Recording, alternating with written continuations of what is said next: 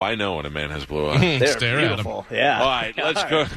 Let's go to Hotline. I like back-to-back guest day. Sure. Right? Like we're running, we're rolling right through them. Let's welcome to the show. Uh, this is Alex Winter. Alex Winter, how are you, sir?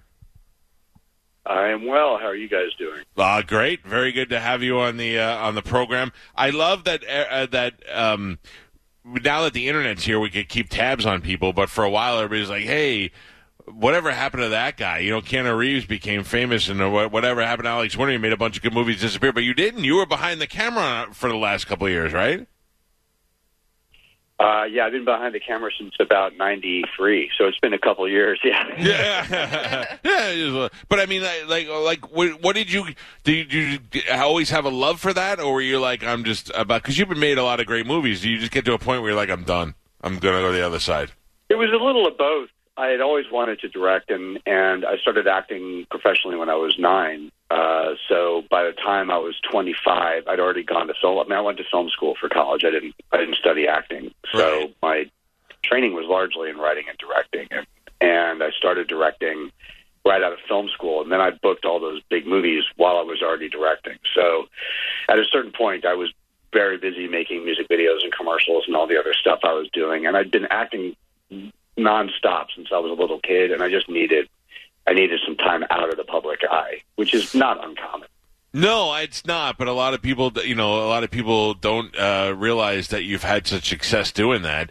And uh, I remember, I want to say that you were way ahead of the game too on the uh, on the internet. Did you have some sort of uh, show that you did with your friends? I, I'm sorry that I can't remember. I'm just trying to think of all the details. I'm, I'm watching a clip of something right now. It's like coming back. Was it maybe an M T V show or something? Yeah, we had a I had a show called The Idiot Box on M T V. Yes. That, that uh, yeah, I used to direct with a partner named Tom Stern, and we uh, it was a a very violent sketch comedy show that we had um, that was a, a lot of fun, and I played many many characters in that as well as wrote and directed it with Tom, and uh, we did that between Bill and Ted One and Bill and Ted Two, and then he and I made a movie together called Freaked.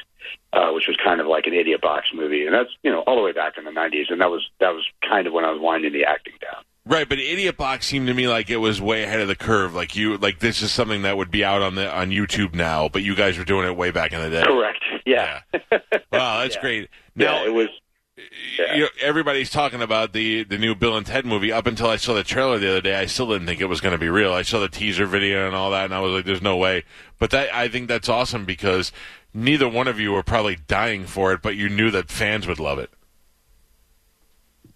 Yeah, you know, it's it's it's the kind of thing that we had. We're all we're all very close friends. The most people that were behind making that movie, and we had. Um, you know, we would have dinner all the time. And Keanu's been a super close friend of mine my whole life. Uh, and Chris Matheson and Solomon, who wrote the first two, we were having dinner at my house one night, and they kind of pitched this, like, what if we checked back in on Bill and Ted, all grown up, and this is what happened. And we just thought it was a hilarious idea. And, like, why not try to get that off the ground? So the attitude was always, look, none of us need to do this, and none of us want to do it unless it's it's really creatively pure, and I don't mean in some, you know, right. highbrow sense. I just mean, you know, hopefully good. Um, and uh, so we just, you know, we bird-dogged the creative the whole way down the line, and, and if it felt at any point as if it was getting away from us, we were just all going to bail out. That was kind of the gentleman's agreement we made with each other that night at my house ten years ago. And uh, so we had a really good time, is the long and short of it. It was a really, really hard movie to make. It's very physical. Um, but it was really, really fun, and it was a group of people that have known each other forever, so it was like a family reunion in a way. Oh, well, I think if you're a Bill and Ted fan, you'll dig it. Yeah, I mean, they got a, that movie came out when I was in high school, and we, you know, we loved it when we were in high school, and so the idea that we could check back in on those characters, I, I think is great, and and like I said, I know that that's not a uh, a thing that either one of you need, so we appreciate you doing it. Now let's talk about Showbiz Kids. This is a documentary. Did you direct this documentary? You created it, or you just uh, yeah directed it, wrote it? It's about the lives of uh, of the most famous former child actors in the world, which is something that is always Uh, mesmerizing to me because it seems like you're the you're the uh, rare case of success, and most of these kids are just tortured in the business. I guess so. I think that's a, a, a perception. I I don't know if that's really true. I think that that in my experience, and I work with a lot of kids as a director. Um, I've directed a lot of, of kids' entertainment over the years, commercials and, and T V shows.